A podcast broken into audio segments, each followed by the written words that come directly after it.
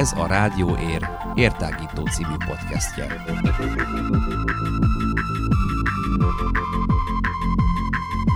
Hallgassatok ránk bárhol, bármikor. érhangja pont ro per rádió.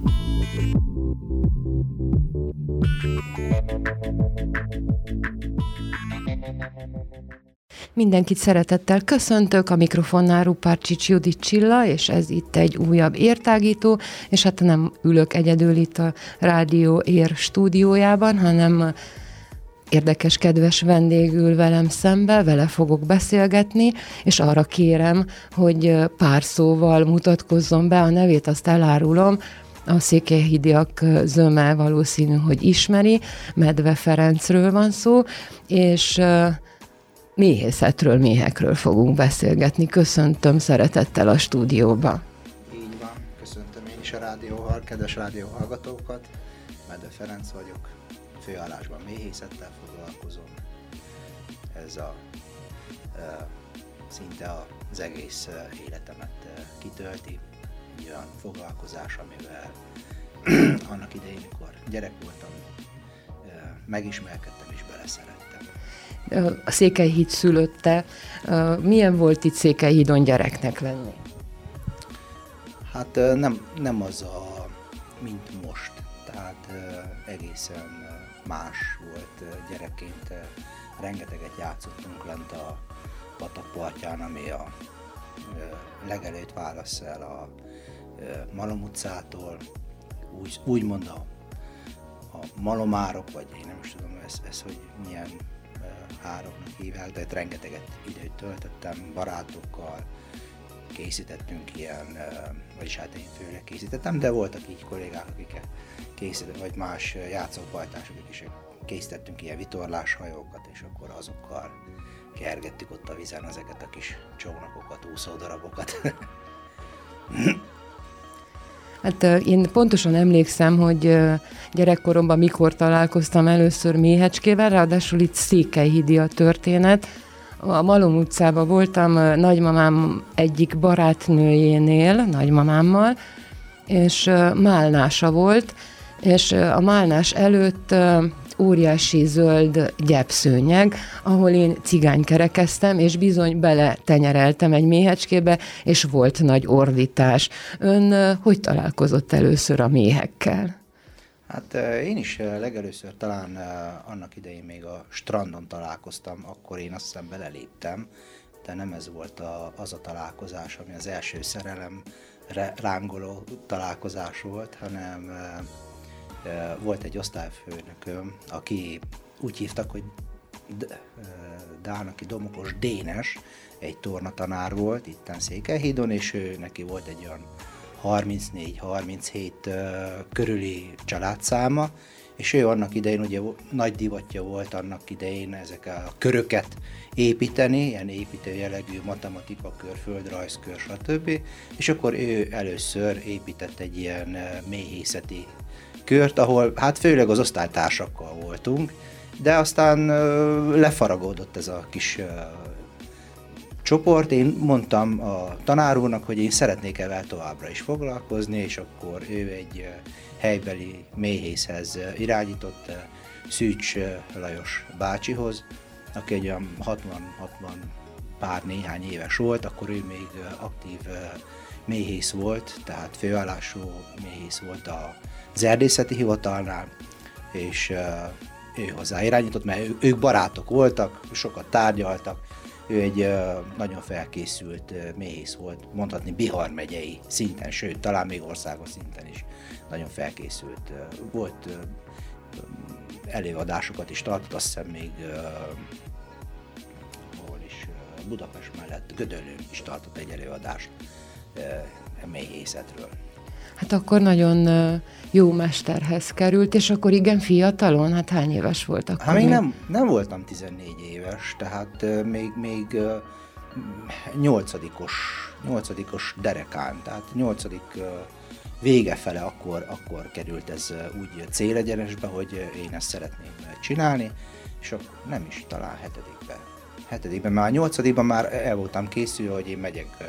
Bukarestben volt egy egyedüli intézményként egy iskola, akinek a fő profilja méhészet volt. Ott volt a kutatóintézet mellett, és én oda próbáltam meg felvételizni, csak hát elég gyenge volt a román tudásom, és sajnos ottan kiestem, de Nagyváradon volt a válogatóvizsga, és akkor én ott maradtam, én oda beiratkoztam Nagyváradra, tehát ott maradtam két évet.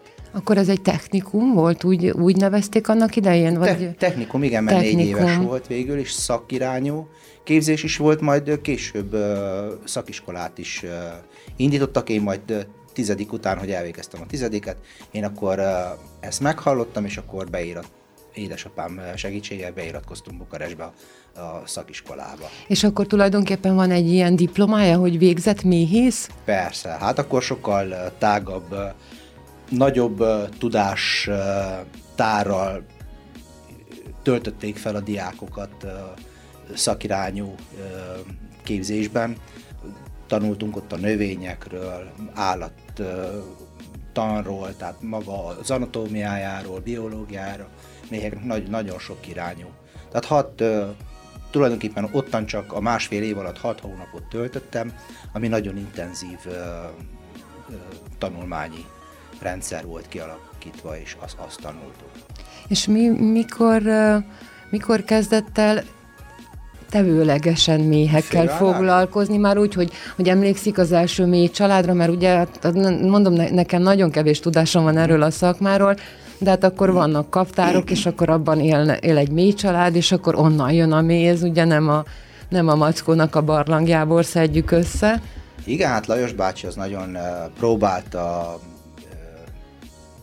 az embereket stimulálni, akik őt körülvették, hogy hát neked is adok egy-két rajt, és akkor próbálkozzál, aztán adott mellé egy olyan, amilyen kaptár, de el voltak benne, hát ugye én nem hordtam őket, úgyhogy nem sokat használódott el a kaptár, és akkor nekem is volt egy motiváló tényező, hogy én amellett, hogy nála dolgoztam, akkor nyaranta, az első nyarat azt például nála dolgoztam, sose felejtem, mert százötven elejes heti díjam volt, és reggel héttől este azt hiszem hat óráig dolgoztam, tehát még, még tizennégy éves se voltam, vagy, vagy né, nem voltam még tizennégy, akkor töltöttem be a nyár végén a tizennégyet, és tehát ott, ott dolgoztam nap, mint nap, tehát még szombaton is dolgoztam, talán a vasárnap az szabad volt, de ott, ott hat napot héten.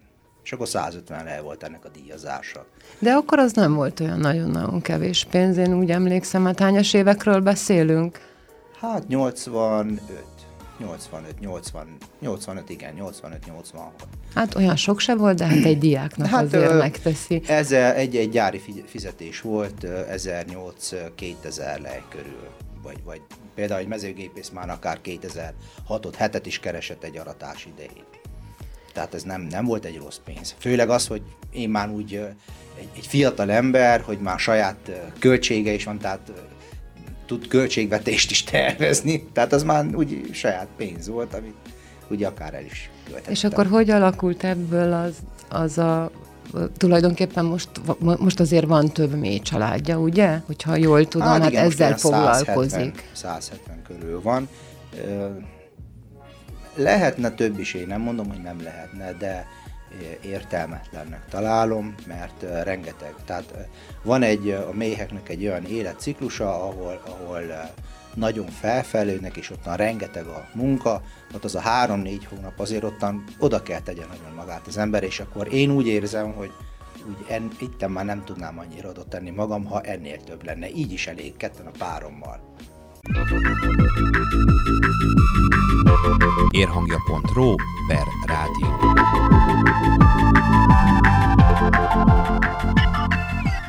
Nem is kevés ez a szám, ez a száz hetvenkettő, és azt mondja, hogy ketten csinálják a párjával, és hogy három hónap, de, de, de mi is ez a munka? Hát ré, régen, hát Lajos bácsi nekünk úgy tanította, hogy nekünk augusztus augusztus végén, tizenötödike körül kezdődik tulajdonképpen az év. Akkor zárul, akkor kezdődik. Tehát onnan már indulunk a telelési időszakba. Ez egy nagyon fontos felkészülési időszak, mert ezen múlik, hogyha attól függ, hát régen még azért még más, valahogy egy kicsit keményebbek voltak a telek, egy kicsit másabb volt a tél. Most sem mondom, hogy ez a, ez a puha tél, vagy lágy tél, ez könnyebb lenne, mert például most ez a késő őszi, ősz, hát nyári ősz, ez annyira megviselte a mély családokat, hogy rengeteg bogárállományt elveszítettek, mert hát ők kirepülnek, mert hát süt a nap, egy-két virágot még találnak, de viszont hirtelen lehűl a levegő, és akkor ott maradnak a virágon össze-vissza. Vagy kimennek, bármilyen tevékenységi formát ugye meg tudnak csinálni kint, hamar lehűl az idő, és akkor egy része az állománynak ugye minden nap ott maradt. Ez tartott körülbelül egy hónapon. Hát most ha húsz-harminc bogarat elveszít már naponta, azért ki lehet számolni, hogy ez szép, szép kopás egy pár ezres állományból, ami tulajdonképpen a telelő rész lenne egy, egy mély családnál. Mennyi egy mély családnak az életciklusa, vagy hogy változik ez? Hát nyáron az például egy intenzív hordásnál egy olyan harmincöt-negyvenöt nap között szokott lenni. Hogyha a telelő bogarat számoljuk, ott úgy kell képezze magának egy barna zsírtestet, ami, ami egy ilyen fehérje tulajdonképpen, amiből táplálkozik a méh, és el tudja indítani a tavasszal a következő generációnak a betáplálását. Tehát ez, és amennyiben ezzel nem bőségesen rendelkezik, ha nincs elég virágpor ősszel, akkor bizony nem, nem tudja elindítani, nem lesznek kövérek a méhek, és nem tudja elindítani a tavaszi fejlődést. És ezért nagyon fontos, hogy egészséges és jó kondicióban lévő bogarakat tudjunk betelelni a telelő részbe. És ottan már viszont egészen a váltás április tizenötödikéig, huszadikáig is eltart. Tehát sőt, még, még, még szinte az akácra is vannak telelő a bogarakból, ha, ha olyan a nem annyira intenzív a tavasz. És akkor én ezt úgy képzeljem el, vagy úgy zajlik ez, hogy akkor fogják a kaptárokat, fölpakolják vala, egy, egy szállítóeszközre, és akkor elviszik a méheket legelni? Vagy nagyon nagy hülyeséget kérdeztem most? Nem, nem. E, igen, hát én főleg a legeltetéssel, de vannak, akik nem állóméhészetekben gondolkodnak, mert nem engedi se a munkájuk, se az idejek, se a lehetőségek vagy tehetségek. Ez egy... Nagyon, tehát a legeltetés, főleg én egy ilyen kétszáznegyven kilométerre hordom el őket, és ez egy nagyon intenzív időszak, mert őket csak este. Tehát este bezárjuk, és akkor ottan már kiengedhetjük őket, de este lehet bezárni. Mint a tyúkok, beülnek a kaptárba, és akkor lehet szállítani. És akkor mennyi időt töltenek egy-egy ilyen legeltetés alkalmával? Hát én már tavasszal kiviszem őket repcére, tehát az már nem a telelőhelyen zajlik. Ez egy ilyen március vége, attól függ, hogy mikor nyílik a... Sőt, még március, de március elején is van, hogy kiviszem, mert nyílnak a füzek, ahol nagyon jó virágpor lehetőségek vannak, ami megdobja a tavaszi fejlődésüket. Akkor jön a repce, akkor kiviszem őket, zömébe akkor már mindegyik kín van, vagy ha nincs, akkor, akkor már ott kell legyen valahol körbe a vetés a telelőhely körül. Utána, ha kell, akkor a következő, már akkor elviszük az akácra, ha nincs a repce mellett akác, jobb esetben. Utána még egy akácot, sőt az idén, vagyis a tavaly három, harmadik akácon is részt vett egy uh, csapat bogaram. Ilyen negyven-ötvenes létszámokra bontom őket, és azok, azokat szoktam szállítani. Van egy kis teherautóm, és akkor azokat úgy szállítom. És akkor elviszi oda, ott hagyja őket, vagy ott kell belük lenni? Általában olyan helyekre pakolom be, ahol szemmel vannak tartva. Nem mindig, de azért fent a hegyekben van egy ilyen morális tisztelettudás, hogy a, a, annak a tulajdonát becsülni, tisztelni kell. Ahhoz általában nem nyúlnak hozzá. Tehát ö, nagy...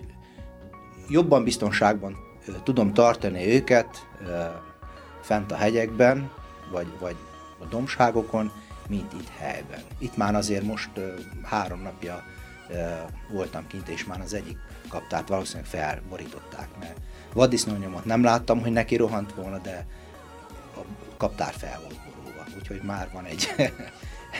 Sajnos az idén már egy így kezdődött. Ez valam, valamelyik konkurencia, vagy csak véletlen lehet, vagy valamelyik rossz kölök lehet esetleg, aki fölborította a kaptárt, de hát nem is tudom, hogy erre, erre ezen kell-e gondolkodni. Nagy kár lett?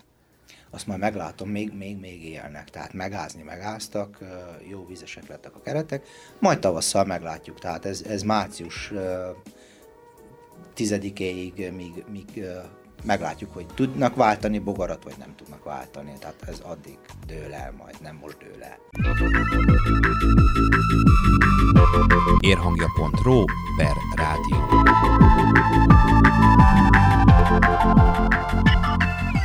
Én mindig is kíváncsi voltam, és most föltehetem a kérdést, és, és választ is kapok rá, hogy hogy lesz a méhekből méz.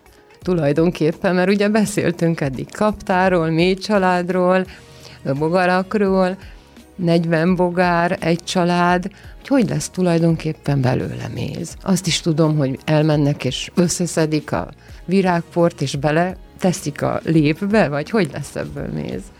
Igen, hát a méhek, a virágpor konkrétan az arról szól. Hát tulajdonképpen a növények a megporzáshoz használják fel a méhet, ugye oda csalogatják a virághoz, hol uh, színekkel, hol illatokkal, hol pedig, hogy uh, bőséges nektár uh, forrással uh, próbálják oda csalogatni, és a megporzást ők végzik azáltal, hogy egyik virágról átmennek a másikba.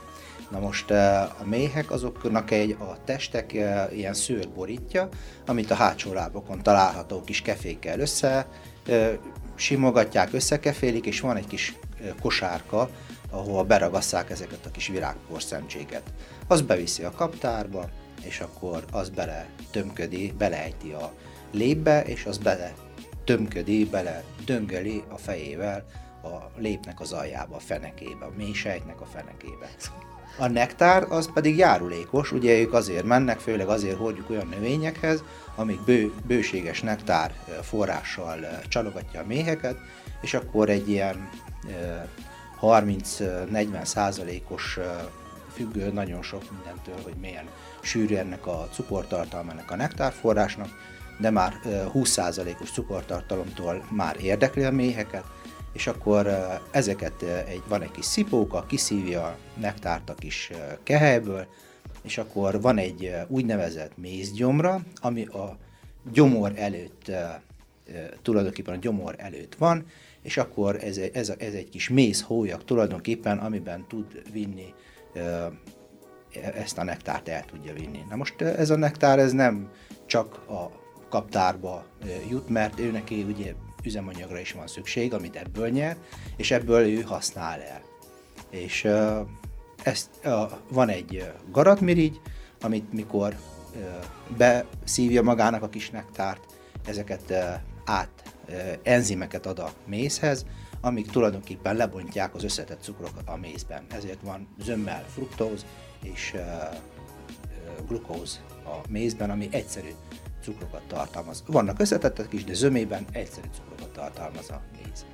És akkor ezt szépen belepumpálja a lépbe, azt ventilálják, szárítják, este lehet hallani, hogy zümögnek a méhek, nagy búgásban vannak. Ha nagy búgásban vannak, akkor azt lehet tudni, a méhész már szakember tudja, hogy itt most javordás volt, jól gyűjtöttek a méhek. És akkor azt kipeárologtatják, és szépen egy kis viaszfedővel, mikor már megérhelték, kiszárították, akkor azt, hogy ők lefedik egy kis viaszfedővel, hogy az már többet párát ne kapjon. Minden savanyodjon meg. Nagyon takarosak, így ahogy jó hallgatni ezt a mesét. És, és aztán ezt szokták kipergetni, vagy az mit jelent a pergetés? Mert ezt a műszót hallottam a méhészettel kapcsolatban. Így van, a pergetés. Hát régen ugye kasokban méhészkedtek, és akkor a kasokat átdobolták egyik kasból a másikban. A kasok az különböző dolog, vagy jéghényből, vagy venyigéből, sárra kitapasztott venyigé volt a kas. Átdobolták egyikből a másikba, a méhek elhagyták a kaptárt, a lépeket kivágták, a fiasítást, tehát az utódneveléses részeket, azokat általában nem volt, hát voltak, majd később így feldrótozták, de általában ezekkel nem kezdtek semmit, hanem újra települt a mély családdal a Kas, és akkor ők húztak majd lépet, és kezdték újonnan az utódnevelést, és akkor a mézet meg, ami felső részében volt, azt szépen kivagdalták. Most ugye, egy, ahogy modernizál, ahogy gondolkodott az ember, feltanálták, hogy kereteket csinálnak neki, és abba építette a mély a lépeket. Azokat uh, majd uh, jöttek az újítások, hogy be is drótozták, hogy mikor a pergetőbe teszi, akkor ne, vigye ki a cent- ne törje ki a lépeket a centrifugális uh, erő. És akkor uh, ezeket betesszük uh, ilyen pergetőkben, megforgatjuk, és a centrifugális erőtől szépen kihajítódik az oldalára, és szépen belefolyik az edénybe a méz. Azt uh, arról volt szó már a műsor elején, hogy az első találkozás, de nem az igazi szerelem, az egy mély csípés volt. Most, hogy uh, ilyen sok mély veszik körül, szokták-e megcsípni, és ezt hogy viseli? Volt egy időszak, mikor ennél a Lajos bácsinál dolgoztam, ő akkor, uh, hát akkor uh, egy új uh, dolog volt, egy új terméket gyűjtöttek, az a uh, mély méreg volt.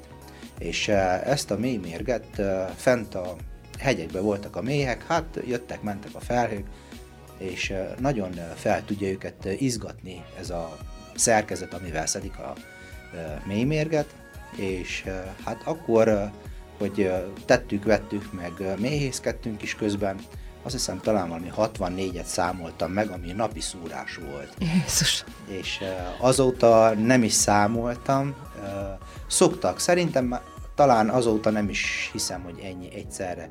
Megszúr pedig volt már, hogy kiborult a kaptár, vagy felbukott, vagy leesett az autóról, és akkor össze kellett valahogy kaparni. Ez volt talán, ami, ami annyira hangsúlyos volt, hogy de akkor, akkor még úgy izgatott, hogy mennyit tudok én kibírni, de hogy hatvannégyet már akkor kibírtam, úgy azután már nem nagyon idegesített, hogy utána mennyi. Most már úgy még tavasszal elkezdek egy kicsit puffadni, a csípés bepirosodik, de későbbiekben már a nyáron nem is veszem észre, hogy hol is szúrt meg, csak addig a pár másodpercig, míg a szúrás kapom. Van-e valamilyen különbség a között, ami mit tudom én, ezelőtt tíz évvel volt méhészkedés terén, és most lehetőség van méhészkedés terén?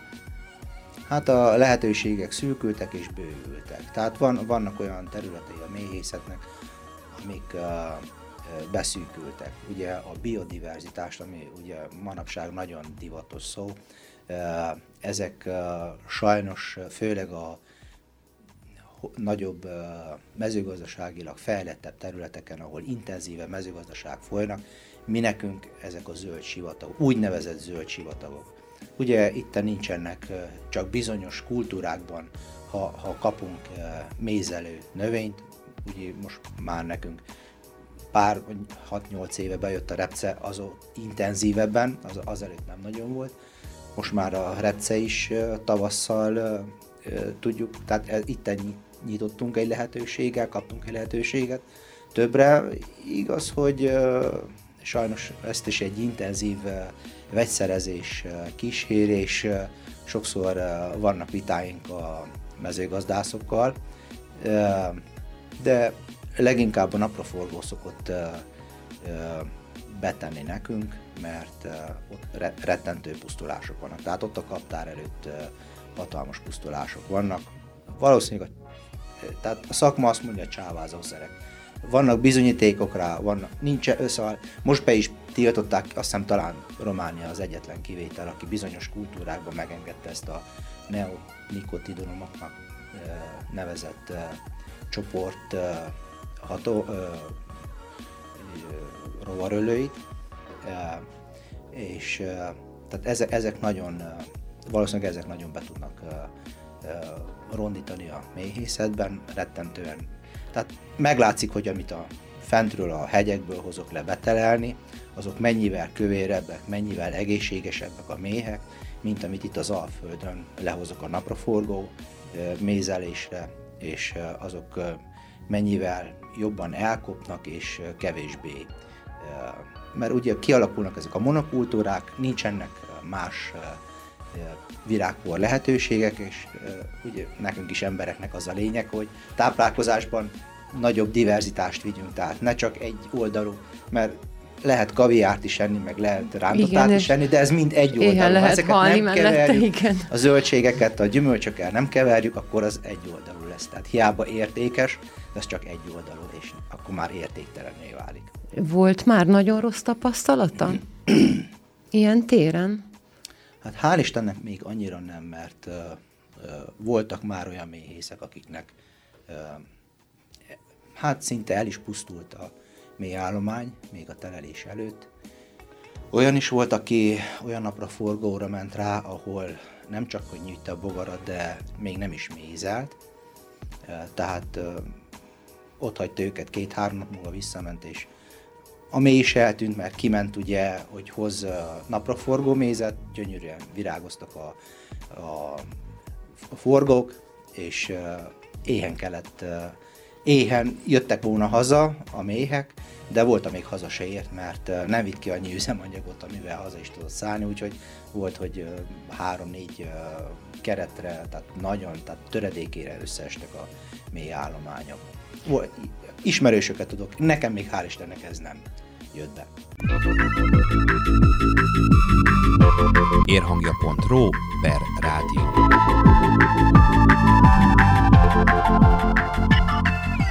Szóval akkor mégiscsak jobb a méheknek is, meg a méhésznek is, hogyha legeltetni viszi a méheket, és nem a közvetlen környezetében próbál meg mézre szert tenni?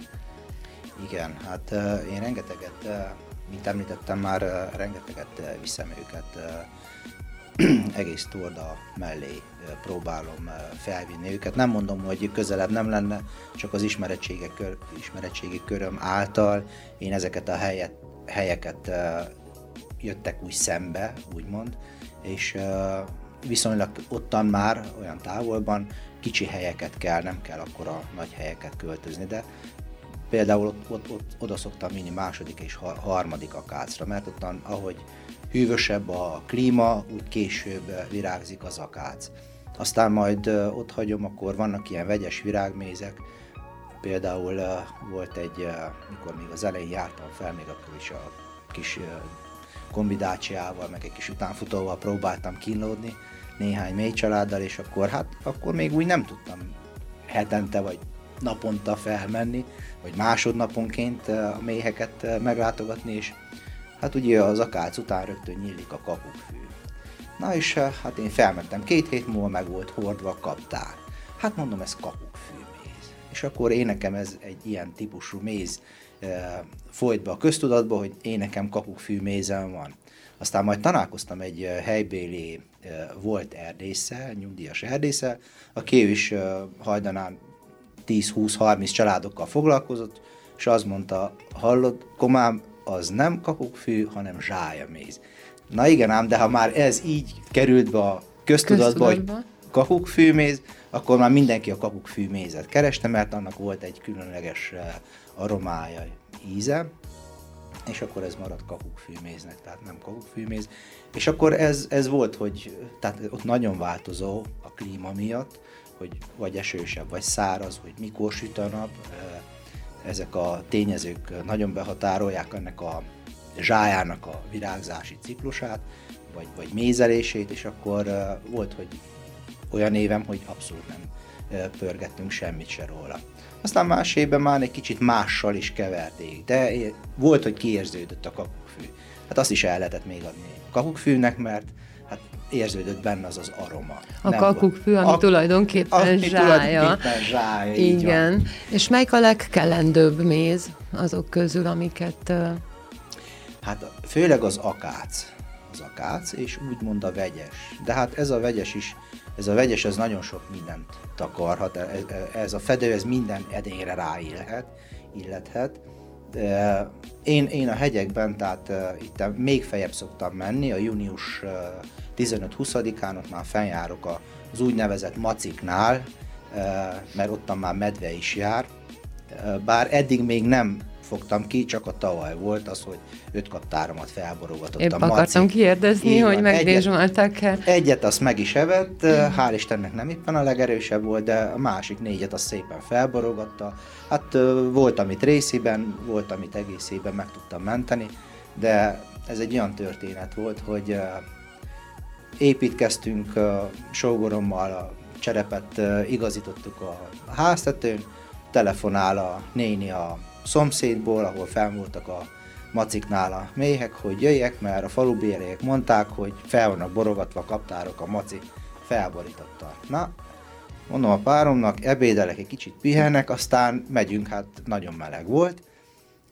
Beültünk az autóba, elkaptunk egy nagy dugót Királyhágon, ott másfél óra hosszát, akkor én már kiszámoltam, hogy jó világos előtt még odaérünk, kényelmesen be tudjuk őket, el tudjuk őket útra készíteni, hát nagyon alkonyodott. Tehát inkább már alkonyat után voltunk.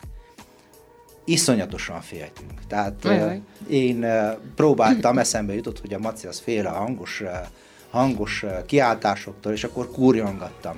Aztán mondtam a páromnak, hogy ne félj, szóltam neki, hogy készüljön fel, mert kurjantani fogok. Aztán kurjontottam. Aztán egyszer elfelejtettem neki szólni, aztán úgy megijedt a kurjantástól, a kurjantástól hogy majdnem, majdnem összecsinálta magát. De hát én még olyan gyorsan nem pakoltam fel méheket, mint akkor ott azt az ötven család, ötven kaptárt. Hát főleg ugye, hogy mennyi mindent lehet hallani ezzel kapcsolatban is az utóbbi időben, hogy a mackó támadások, hát igaz, hogy nem... Igen, csak az a helyzet, ugye a mackó az ízt kapott, és akkor neki az egy könnyű préda volt, már nem védte senki, tehát lehetett számítani rá, hogy ő meg fog jelenni. Tehát ugye elmúlik a... a megéhezik, és tudja, hogy hol lehet jól lakni, és akkor szinte kiszámíthatónak véltem, vagy, vagy lehetett vélni, hogy ő vissza fog jönni, és akkor a következő kaptárt veszi célba, és hát tehát ez ott munkált bennünk, hát ki voltunk mink világítva, tettem én ilyen tapadós lámpákat, meg stb. Ki voltunk mink világítva, de hát annyira nem vagyunk a macival ismerősök, hiába én is medve vagyok, de rokonságban nem állunk, meg hát nem is tudtam velek e, egyeztetni, és e, így hamar felpakoltuk. Tehát hál' Istennek nagyon, nem lett baj. Nem lett baj, de na, ez, ez nekünk egy nagyon emlékezetes e, év volt, hogy így a macival is e, megjártuk, meg, e, meg hát ottan nagyon, tényleg nagyon féltünk, tehát ott, ott egy zapszemet nem lehetett volna. De akkor idén mégiscsak visszaviszik oda? Hát töröm a fejemet rajta, mert uh, ugye maga a zóna az nagyon jó, tehát maga, maga az, hogy ott a sípálya körül uh, rettentően uh, nagy a biodiverzitás, uh, sokkal jobb minőségű mézet uh, tudok uh, pörgetni, ízre, aromára, uh, tisztaságra, ugye ott nem kell félni, hogy különböző szermaradványok vannak benne, és uh, sokkal jobban betúl egészségesebbek a méhek teleléshez.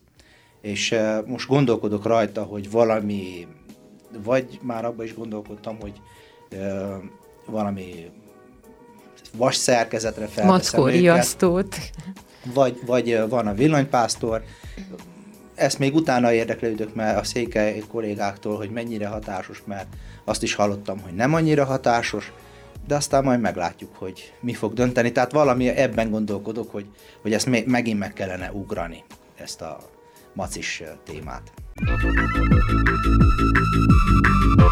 érhangja pont ro per rádió.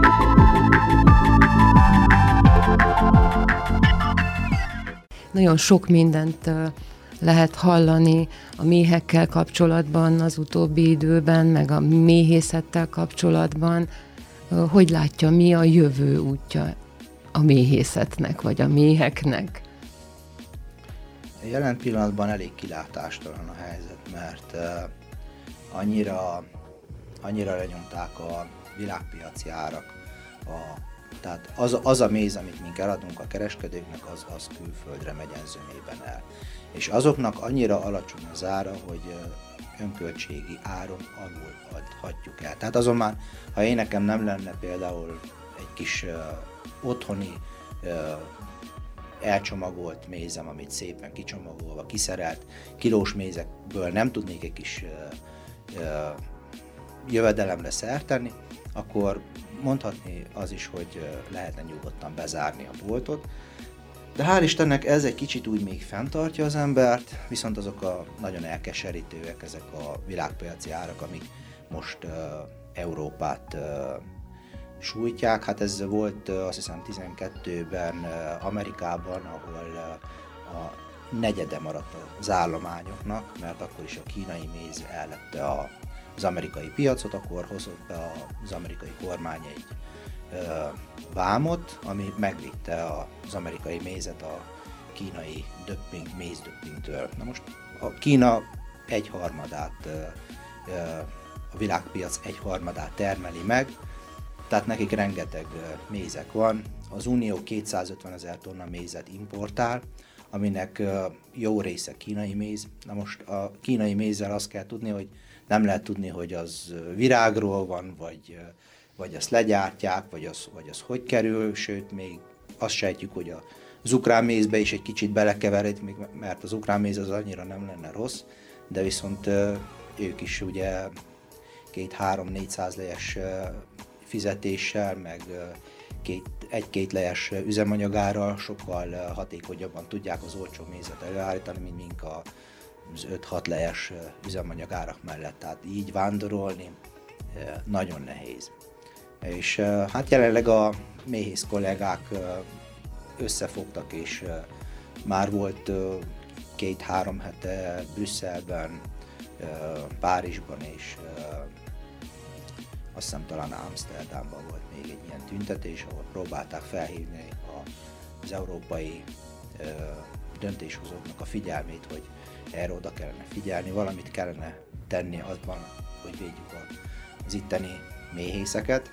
Hát ez főleg a magyarok propagálják, hogy az lenne a leghatékonyabb, hogy a méz úgy kerülne a polcokra, hogy követhető legyen, hogy honnan, ki gyártotta, ha keverték, akkor ki mennyit tett bele, és milyen arányban.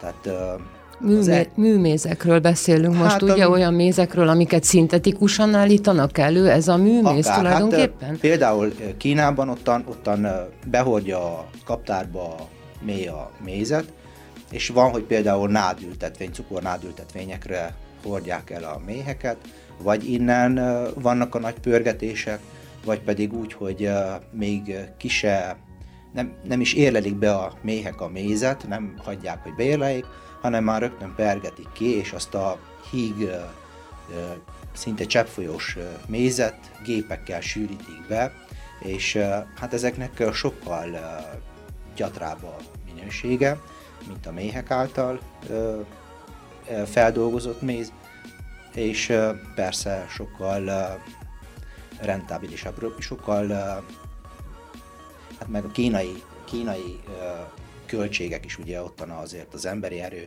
még azért csak olcsóbb, jobban elő tudják ezt, tehát költséghatékonyabban tudják ezt a, előállítani. De inkább az van, hogy amit ott már nem esznek meg, mert a jó méz az ott is kell, sőt én is beszéltem már itt kínai kereskedőkkel, akiknek jó méz kellett volna. Tehát Kína nem csak egy nagy méz exportőr, hanem egy nagy fogyasztó is. De ők csak a jó, jó tehát ott is megvan, a, tehát egy ilyen nagy országban azért több száz millió azok, akik meg tudják engedni, hogy jó minőségű mézre költsenek. És tehát azért több száz ezer vagy több száz millió ember azért fogyaszt egy bizonyos mennyiségű mézet. De viszont Tehát onnan, onnan már jó minőségű mézet nem tudunk kapni, onnan csak a nagyon-nagyon silány minőségű mézek tudnak bekeveredni Európába. Hát itt is van, aki a, elé, meg van elégedve a silány minőséggel is, neki az a lényeg, hogy olcsó legyen az ár.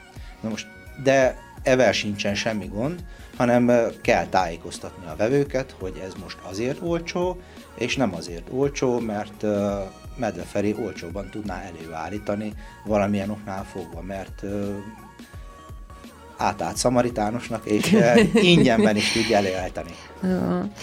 Értem, vagy, vagy érteni vélem.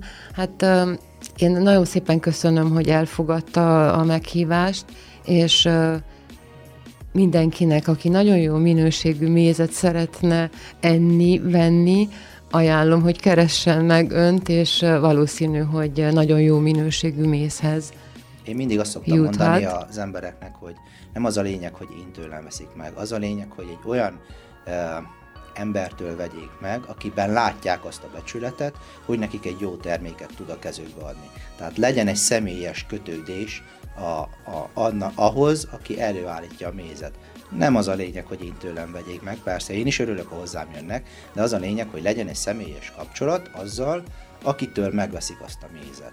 Mert az, amellé, tehát azt az embert lehet szidni, lehet dicsérni, annak van egy lelke akkor annak a terméknek, mert kötődik valakihez. Én a polcról leemelhetek üveget, de nem tudom, fogalmam nincs, hogy honnan jött elő, addig míg azt majd tisztességesen fel nem vezetik rá. Értem. Uh, még azért van bennem egy kérdés, és nem szeretnék fölötte átsiklani. Ugye mesélte, hogy ön hogy került a méhekkel, meg a méhészettel kapcsolatba. Itt most a közvetlen környezetében, Székelyhídon van-e olyan lelkes fiatal, aki esetleg odaállhatna ön mellé, úgy, mint ön annak idején az Imre bácsinak, Lajos bácsi, Lajos bácsi mellé odaállt? Uh, a, sajnos a pályázatokkal nagyon felhígult a szakma, tehát az uniós pályázatokkal nagyon felhígult a szakma.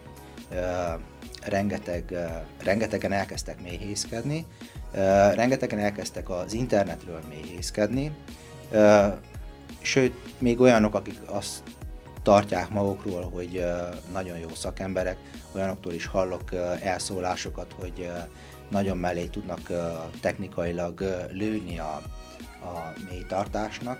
Uh, megmondom őszintén, bezárkóztak a méhészek ezelől, hogy uh, az utódoknak átadják ezeket a tudásokat, mert a fiatalok sem, tehát nem látok már annyi alázatot a fiatalokban, mint például én, hogy párbanért vagy valamiért elmenjenek és méhészkedjenek. Vagy, vagy akár dolgozni, mert nem muszáj méhészkedni, vannak más szakmák is, amik csak nem látom azt a mostani fiatalokban, azt a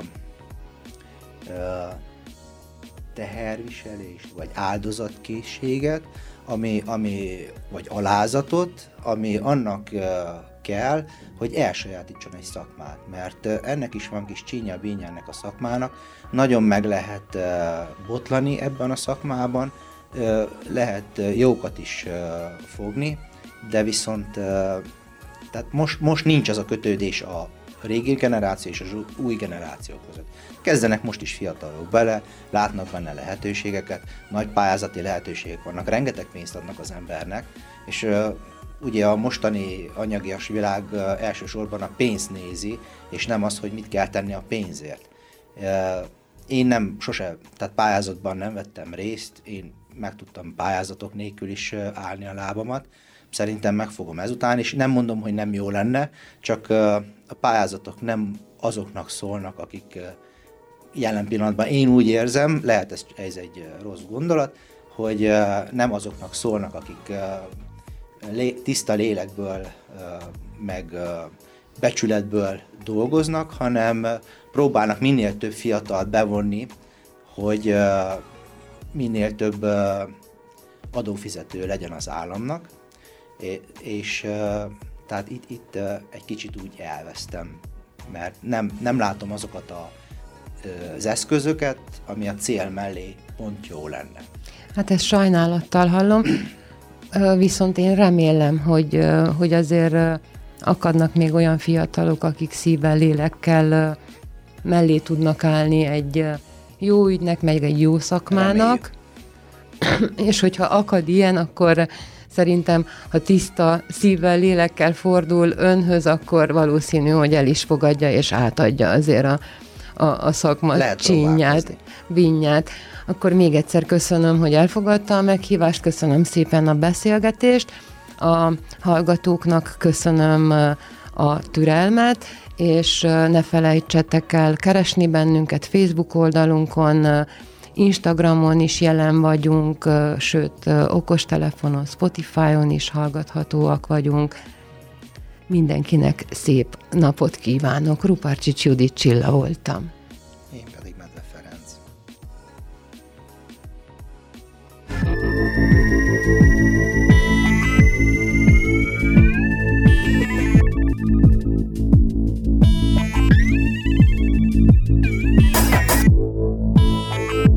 Ez a Rádió Ér, Értágító című podcastje.